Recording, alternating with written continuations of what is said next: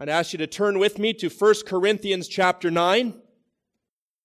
1 Corinthians 9, listen carefully as I read this chapter from God's holy and inspired word.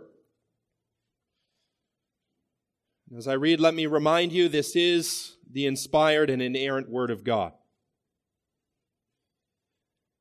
Am I not free? Am I not an apostle? Have I not seen Jesus our Lord?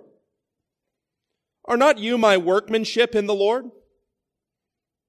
If to others I'm not an apostle, at least I am to you, for you are the seal of my apostleship in the Lord.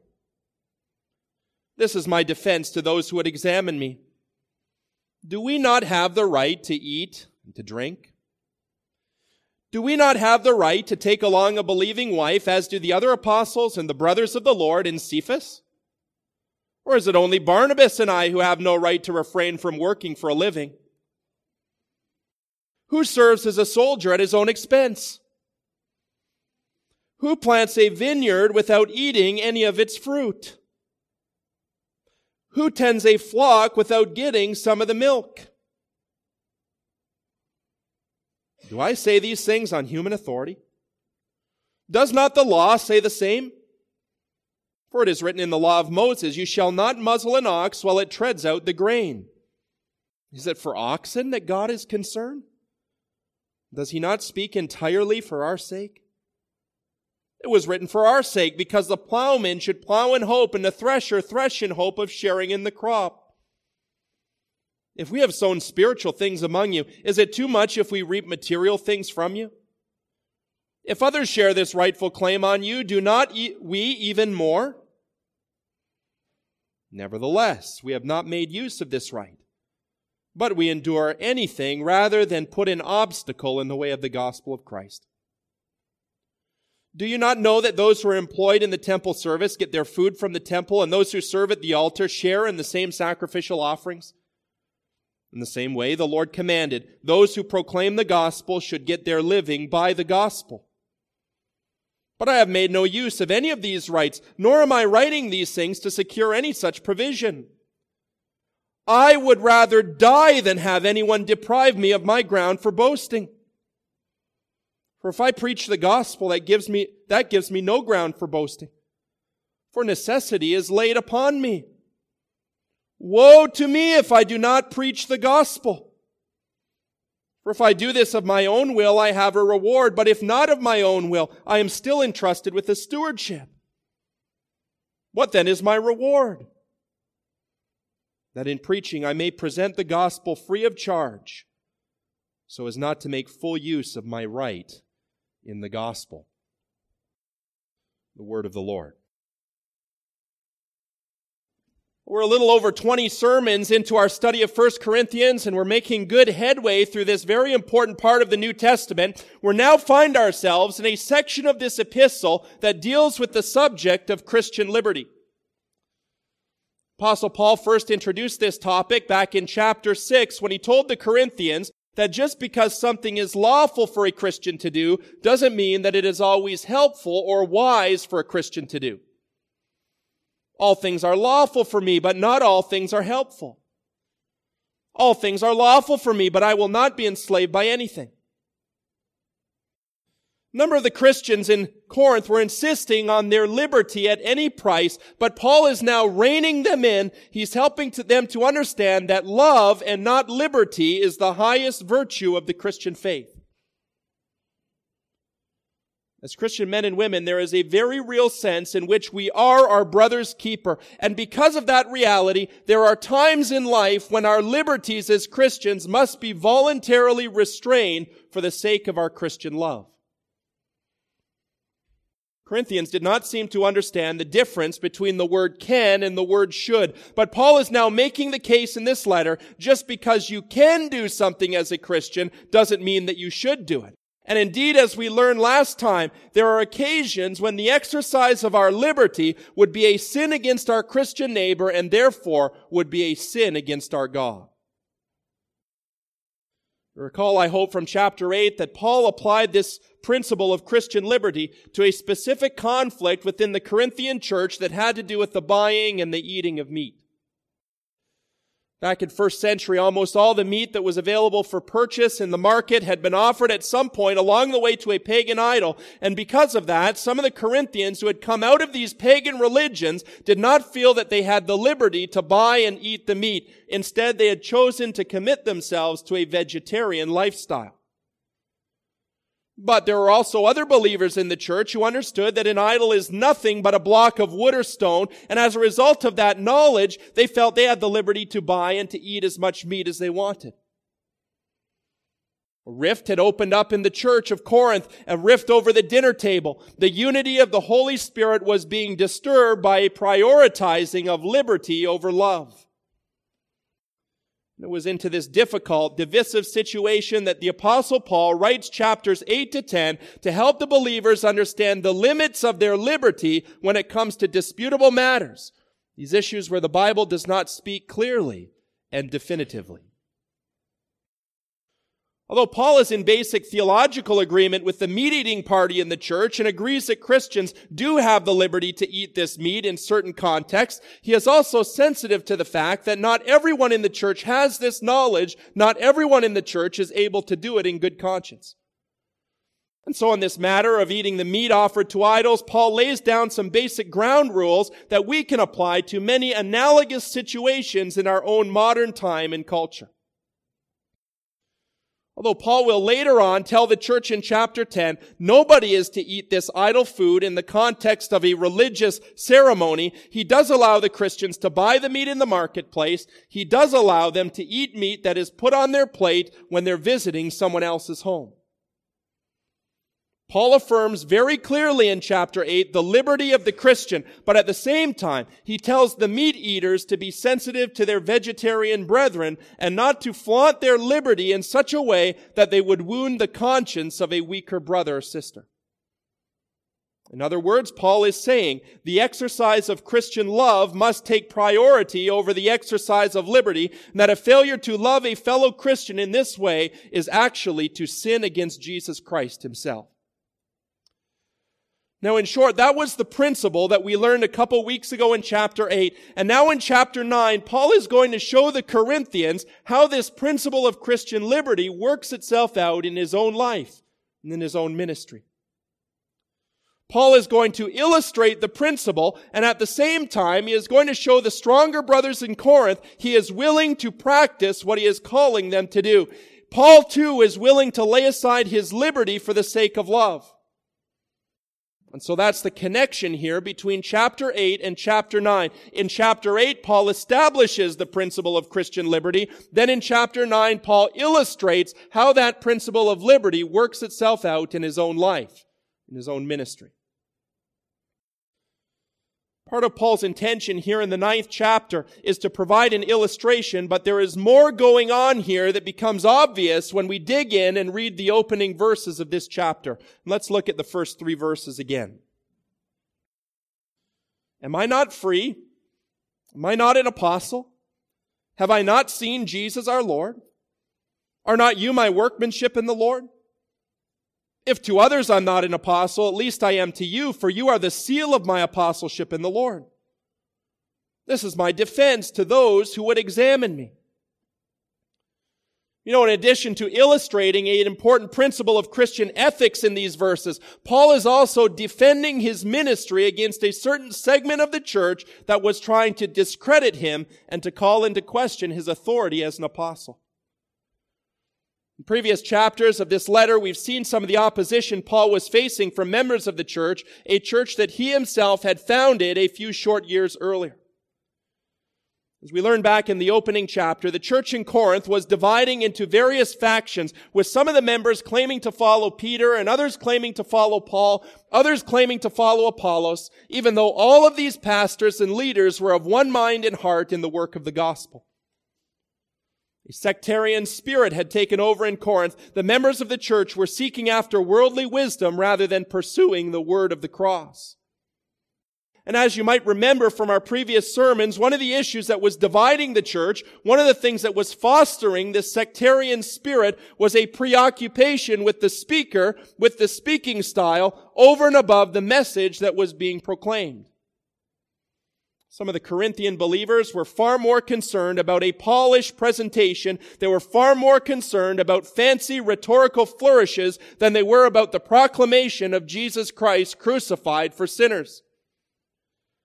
And some of these proud and arrogant Corinthians had started to criticize Paul because they did not like his preaching style and because they felt that Paul was not quite up to snuff. Paul's credibility as a public speaker was being called into question and undermined. But in addition to that, we now learn in chapter 9 that his identity as an apostle of Christ was also being challenged. Certain members of the church were denying that Paul was a true apostle of Christ, and one of the reasons they were leveling this charge at him had to do with the fact that Paul was not insisting upon a salary. Now that might seem as like a very strange connection at first glance, but once you understand a little bit more about the cultural background, it makes perfect sense. In the ancient Greek world, the amount of money that a traveling teacher or philosopher required for their services was directly related to their importance and their credibility. An important or a well-known philosopher could demand a great deal of money from the audience, and by contrast, a speaker who was not all that gifted, a speaker that was not all that eloquent, would not usually ask for a lot of money. The perceived importance and credibility of the speaker in that culture was largely determined by the amount of money that changed hands. And if the speaker didn't demand to get paid very well for his services, it was commonly assumed that he didn't really have anything to say that was worth hearing. And into this context of traveling itinerant philosophers marches the apostle Paul. Here's a man who claims to have the most important message in the world about the most important man who's ever lived, but yet here's a traveling speaker who refuses to collect any type of payment for his services. As a traveling speaker, Paul did not fit into the cultural expectations of the Greeks and it seems as though some of the Corinthians assumed the reason that Paul was not asking them for money was because, because Paul was an inferior speaker and that Paul was self-conscious of his own weakness and inferiority. Now, the other cultural issue that we need to understand this morning is the fact that ancient Greek society was dominated by a system of wealthy patrons who used money as a way of social gaining social capital and exercising control.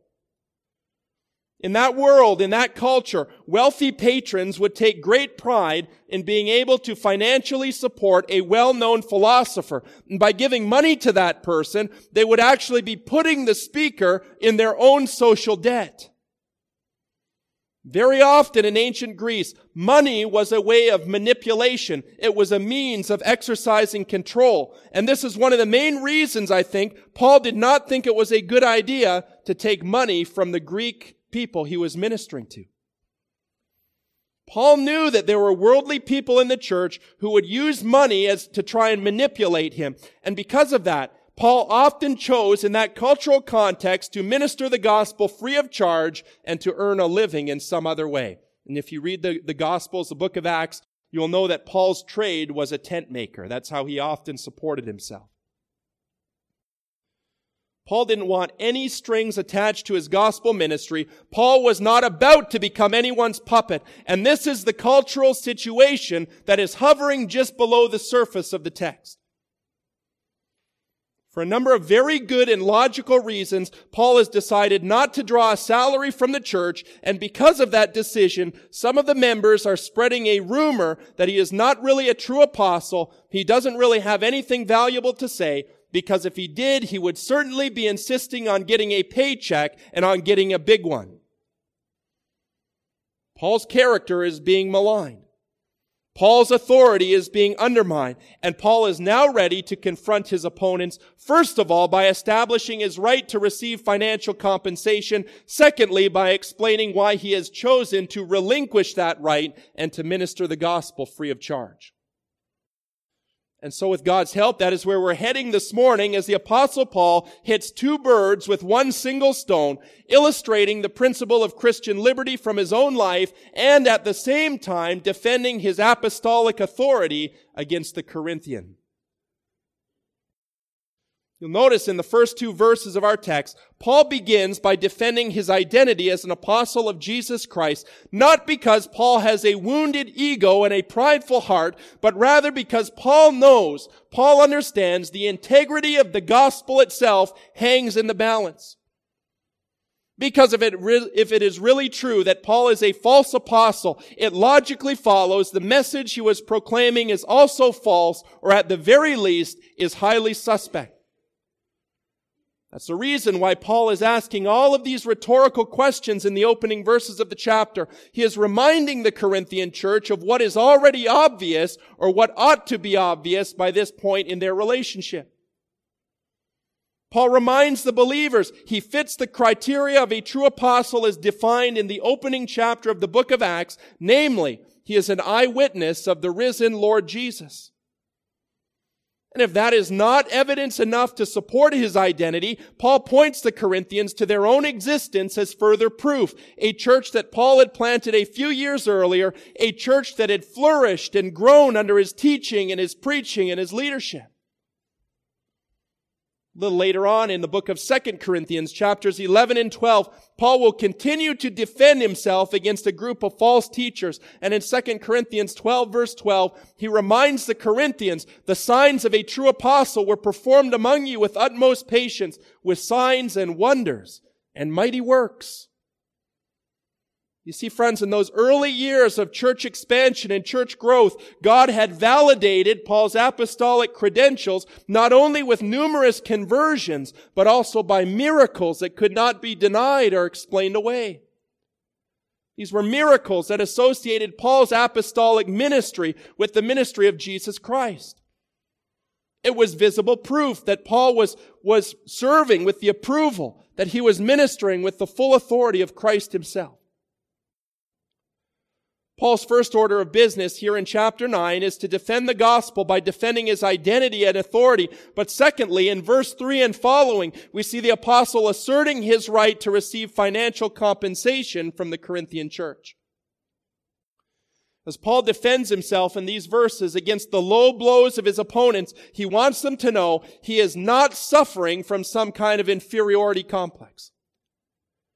A sense of inferiority, a sense of weakness is not the reason why Paul declined a paycheck. And so he gives the believers here in these verses a number of reasons why he had a perfect right to be financially compensated. Paul reminds them, first of all, the right to financial compensation was a right that was claimed by the other apostles, the other pastors who are active in the early church, who are even traveling with their wives and their families at the expense of the people they were serving. And by way of a side comment here, this text proves beyond any doubt the Roman Catholic tradition of prohibiting clergy from getting married has absolutely no foundation in the Word of God if we are to believe the Catholic claim that Peter is the first pope, and I do not believe it, but even if we were to believe it, this text proves that the first pope was in fact a married man who not only had a wife, but traveled with her and ministered alongside of her in the work of the gospel. That's all I'm going to say about that issue this morning, but I hope that the implications are obvious to everyone. It is a very dangerous thing to concoct a man-made rule where the Bible allows for freedom. And I believe that we are still seeing the bitter fruit of that error in our society today with scandal upon scandal upon scandal. Paul's first argument for financial compensation is rooted in the example of Peter and the apostles, but his second argument here in this text is rooted in the common experience that a person who works hard gets paid for his labor. And so here in these verses, Paul offers us the example of a soldier and a farmer and a shepherd. No soldier who is active in military service is required to fulfill his duty and then to work a second job to provide an income for his family. And by the same token, no farmer is expected to slave away out in the vineyard without receiving some kind of material war, reward for his hard work. Nor, says Paul, is a shepherd going to tend the flock all day and night and not have something to put on the table so he can provide a basic living. I think Paul's point in these examples is very clear whether you're from the first century or whether you're from the 21st century. If you work hard, there is an expectation that you will receive some kind of financial and material benefit. And if that principle is true of the soldier and of the farmer and of the shepherd, is it not also true of the dedicated and hardworking minister of the gospel? I hope you can see the kind of argument that Paul is constructing here in this chapter. You know, it's sad to say, there is a common perception in modern society that pastors and missionaries are basically lazy people who work for one hour on Sunday morning and then get paid for a full week's work. Believe it or not, I've had people say it to my face. I think many people both inside and outside the Christian church have that general perception of gospel ministry, but in truth, anyone who has been active in the ministry for any amount of time knows better than that. Because the one hour that you see on Sunday morning is usually the fruit of about 25 or 30 hours of study and preparation and prayer. And that is not to speak about all the other responsibilities that come along with tending the flock of God week in and week out. Now, friends, I'm not making that observation this morning to pat myself on the back. I'm not suggesting this morning that there are not some lazy ministers out there who are wasting their time, who are taking advantage of the flock that God has called them to serve. But I do say it this morning because it gives you some important biblical perspective. Pastorate is not always an easy calling to fulfill. There is a reason why many people who go into full-time vocational ministry do not stay there very long. And here in this text, the apostle Paul wants the Corinthians to realize his calling as an apostle and a pastor requires long hours, hard work, and he wants to remind them that hard labor of this nature usually entails some form of financial compensation. If it's true of the soldier, if it's true of the farmer, if it's true of the shepherd, it is also true of the pastor and the missionary and the evangelist. Paul's third piece of evidence for financial compensation comes from the Old Testament law in verses 8 to 12.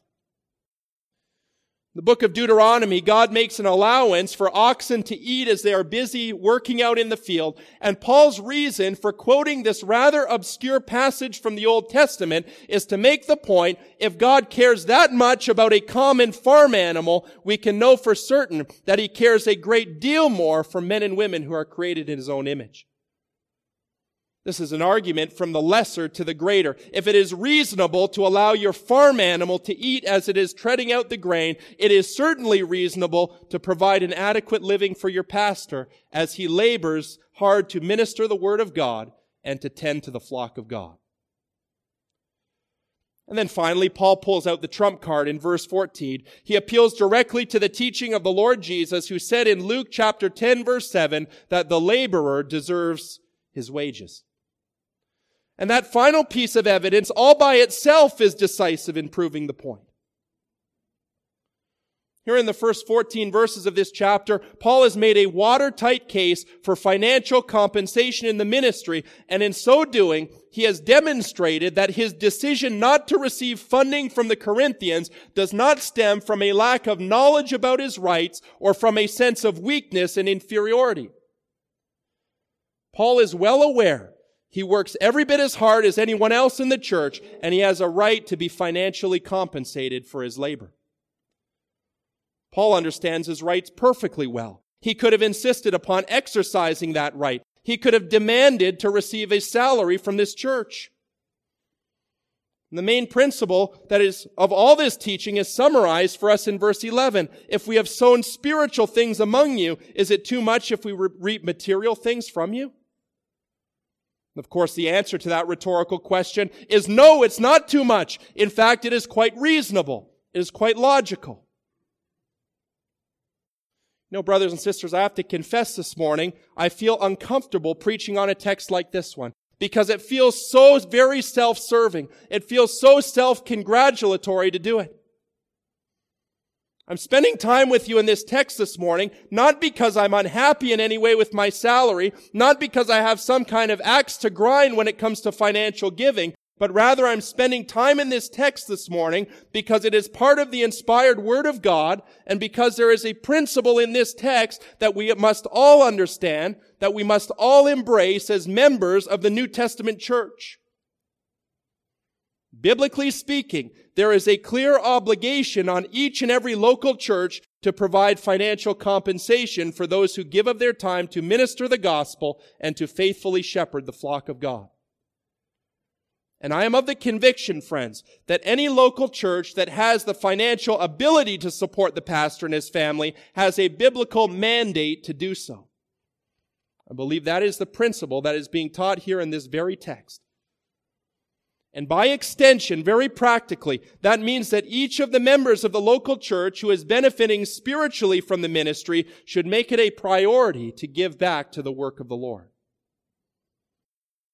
Now that being said, it's true there is no rigid law given to us in the New Testament regarding how much we should give back to the local church, but throughout the Bible we see very clearly the principle of tithing. And I believe that it is a good principle for every Christian to put into practice or at least to work toward.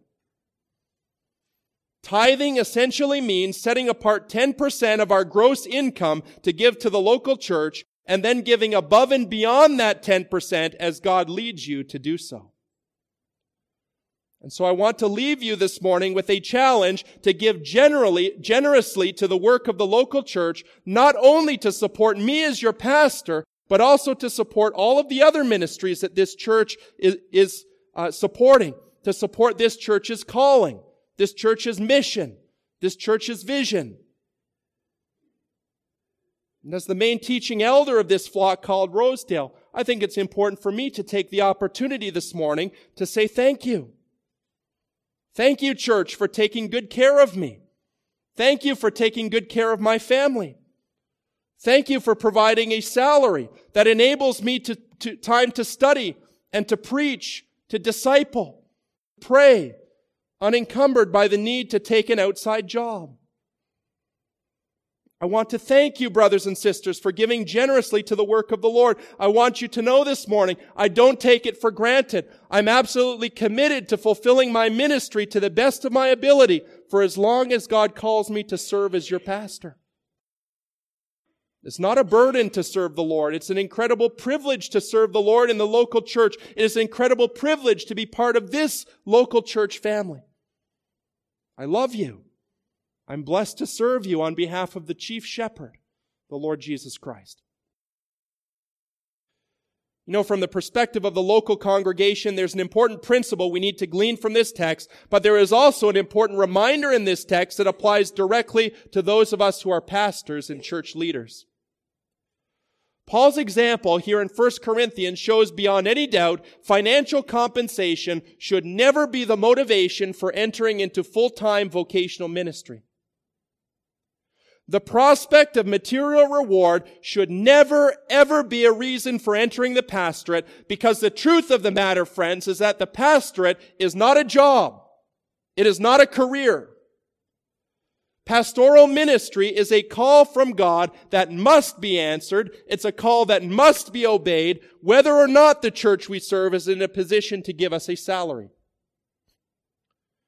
If God calls a man to preach the gospel, if God calls a man to shepherd the flock, that man must fulfill his calling, whether or not there is a financial reward for doing it.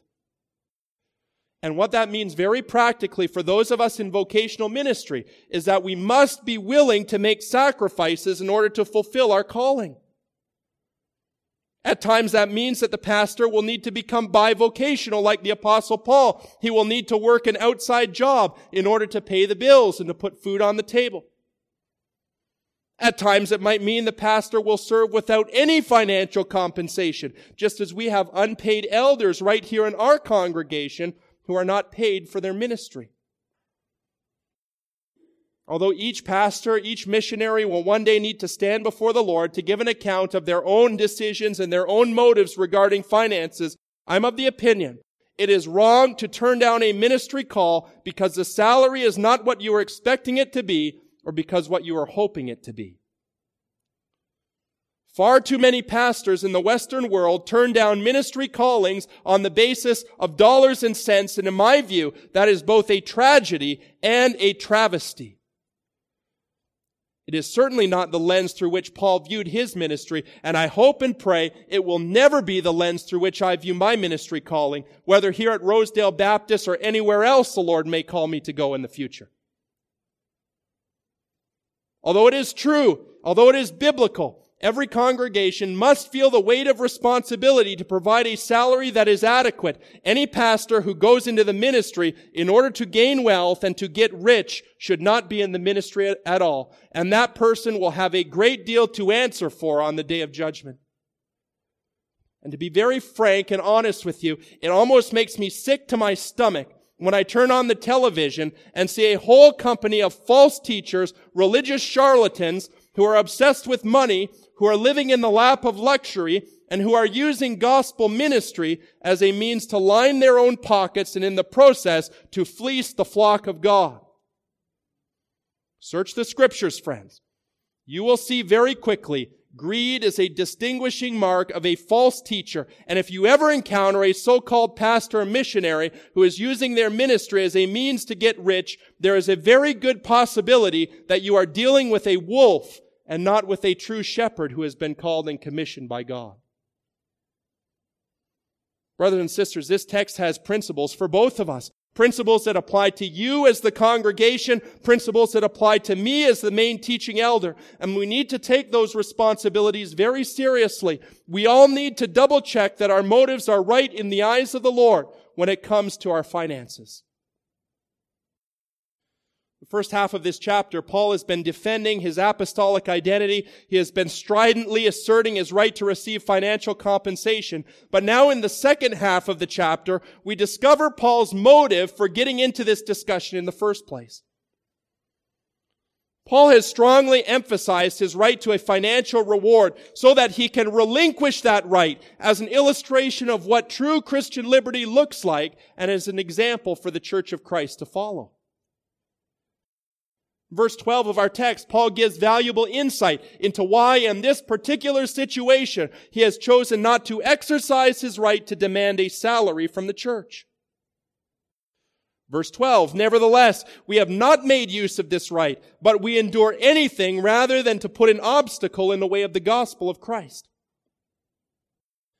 Key idea here in verse 12 that links Paul's discussion about finances with the larger issue of Christian liberty is Paul's assertion that he would rather endure hardship than to put an obstacle in the way of the gospel. That is a very important link in Paul's argument, so please don't miss it. Here in chapter 9, the apostle Paul is identifying with the stronger brothers in chapter 8 who are insisting upon their right to eat meat that was offered to idols and who are exercising that right even though it was causing some of the weaker brothers in the church to fall into sin. Back in chapter 8 verse 9, Paul told the stronger brothers in Corinth to take care lest this right of yours does not somehow become a stumbling block for the weak. And now in chapter 9 verse 12, he's showing the stronger brothers he is willing to practice what he preaches with respect to a slightly different issue, the issue of finances. Just as the Corinthians had a right to eat meat that they'd purchased from the market, so Paul has a right to receive a salary from the church. Rights, liberties are involved in both of these examples, but in both examples there is potential to cause spiritual harm to those who are weaker and less knowledgeable in the faith. In the case of the meat-eating Corinthians, Paul knew the unrestrained demanding of rights would lead some of the vegetarians to violate their conscience and therefore to commit a sin against God because they were not acting in faith. And so he calls upon the meat eaters in chapter 8 to use discretion, to use wisdom in the exercise of that liberty. And in like manner, we now discover that if Paul stands upon his right, if Paul demands a salary from the church, he may in the process be placing a stumbling block in the way of the gospel. Perhaps some of the weaker Christians in the church would misinterpret Paul's motives. Perhaps they would conclude that he was taking the money in order to cozy up to the wealthy church members, that he was being motivated by pride and a desire to climb a little bit higher on the social ladder. Or maybe Paul thought that some of the non-Christians outside the church who saw him receiving money from the Christians would misunderstand what was happening and would conclude that he was just another opportunistic philosopher making a good living by providing entertainment. And so, friends, even though Paul had the absolute right to draw a salary from the Corinthians, he had a right to live in a more comfortable and financially secure situation. His refusal to accept that money demonstrates that he has a higher motive that is driving him forward in ministry. Paul did not want money to get in the way of the gospel. And because of that, he makes a deliberate choice not to exercise his rights in this situation. He makes a deliberate choice not to place his concern for the weak and for the lost above his own personal comfort. And in so doing, Paul is providing an example for all of us.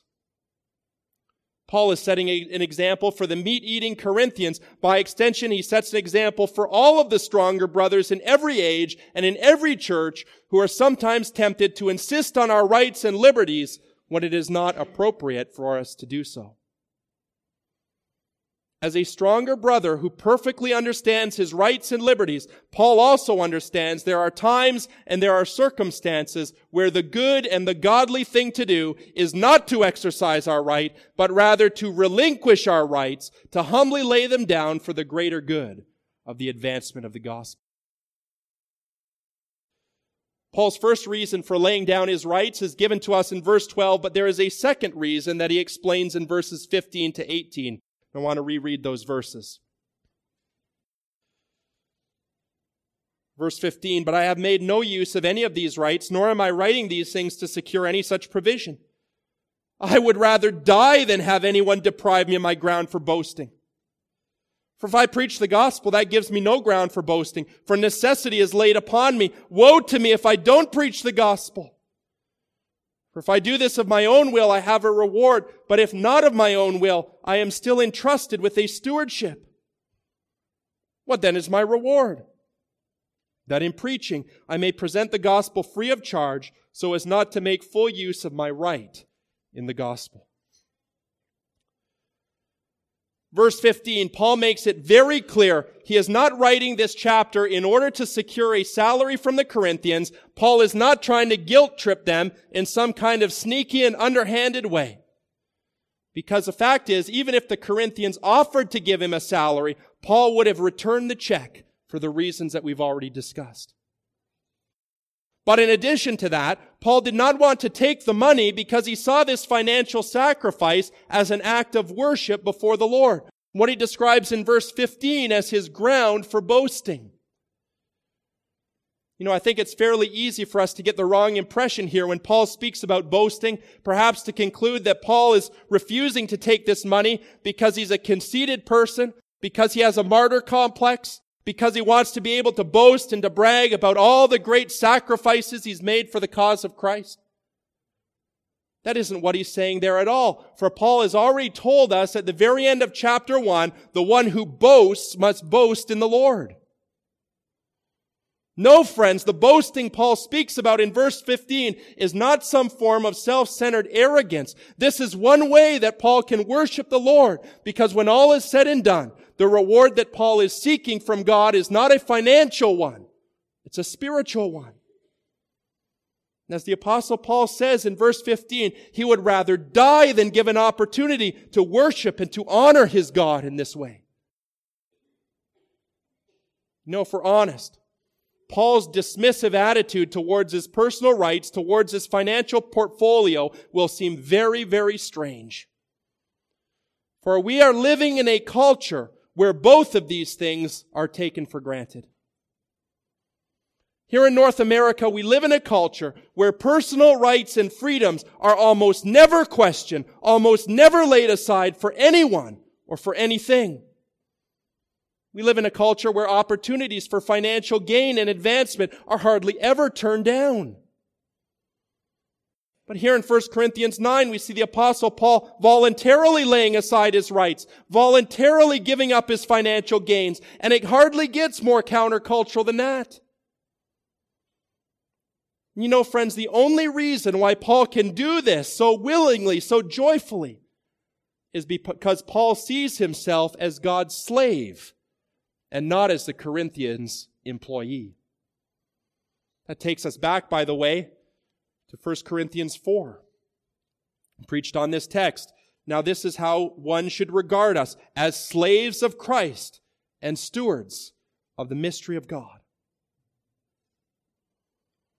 May I say to you this morning, no pastor should ever see himself as the employee of a church who is merely getting paid to preach and to do a nine to five job. Friends, no offense. You do not pay me to preach to you. You do not pay me to sit in an office. I will preach whether or not you pay me, because that is what God has called and commissioned me to do. And if for some reason in the upcoming budget meetings you are to cut my salary in the next budget, that does not mean that I will stop preaching. It merely means that life will be more challenging for me. It will be more difficult for me to put food on the table and to provide a living for my family. You get the point here? A true gospel minister does not see himself as a paid employee of the church, but as a slave of Jesus Christ. And that's why Paul says in verse 16, preaching the gospel gives him no ground for boasting. Necessity is laid upon him. When you are a paid employee, you can boast about getting a salary. You can boast about doing your job well. When you're a slave, you have nothing to boast about. You have no say in the matter. A slave will do his duty whether or not he gets a paycheck. A slave will do his duty whether or not he gets an encouraging slap on the back. And this is exactly how Paul saw himself. It's the way that all of us should see ourselves as Christians. Not as employees who are doing God a tremendous favor by working hard in his kingdom, but rather as slaves who have been called and commissioned to serve the master, to joyfully and willingly do whatever he asks us to do. You know, friends, here in North America, we love to speak about our liberty. Just go to America. We love liberty. We love to speak about free will. We love to say things like, God is a gentleman who will never violate your liberty. He will never violate your free will. You'll notice Paul never speaks about his ministry this way in the New Testament. Paul never talks about his conversion that way. Paul never talks about his call to ministry that way. Really, when you stop and think about it, how could he? When it came to his conversion, Paul was using his free will to persecute and to kill Christians until one day he was freely walking in rebellion along the road to Damascus when God rudely interrupted him. God stopped him dead in his tracks. God blinded him by a light. God incapacitated him for days. God revealed a startling new plan for his life that was going to include a great deal of suffering and pain. But yet we repeat that mantra God's a gentleman who will never violate your free will. I don't think so. Thank God that he does violate our free will, or else none of us would ever come to faith in Jesus Christ. Friends, Paul was under no delusion that he used his depraved, fallen free will to choose a relationship with Christ. Paul was not under the delusion that he used his free will to choose some great new career in the ministry. For what does Paul say to us in verse 16 about his ministry and the exercise of his free will? Necessity is laid upon me. Woe if I do not preach the gospel. For if I do this of my own will, I have a reward, but if not of my own will, I am still entrusted with a stewardship. You know, Paul's attitude towards his ministry here in 1 Corinthians, Paul's self-identity as a slave of Jesus Christ closely reflects something that the Lord Jesus said himself in Luke 17. Jesus said, Will any of you who have a slave plowing or keeping sheep say to him when he's come in from the field, Come at once and recline at the table? Will he not rather say to him, prepare supper for me, dress properly, serve me while I eat and drink, and afterwards you will eat and drink? Does he thank the slave because he did what he was commanded to do? So you also, when you have done all that you are commanded, are to say, we are unworthy slaves, and we have only done what was our duty.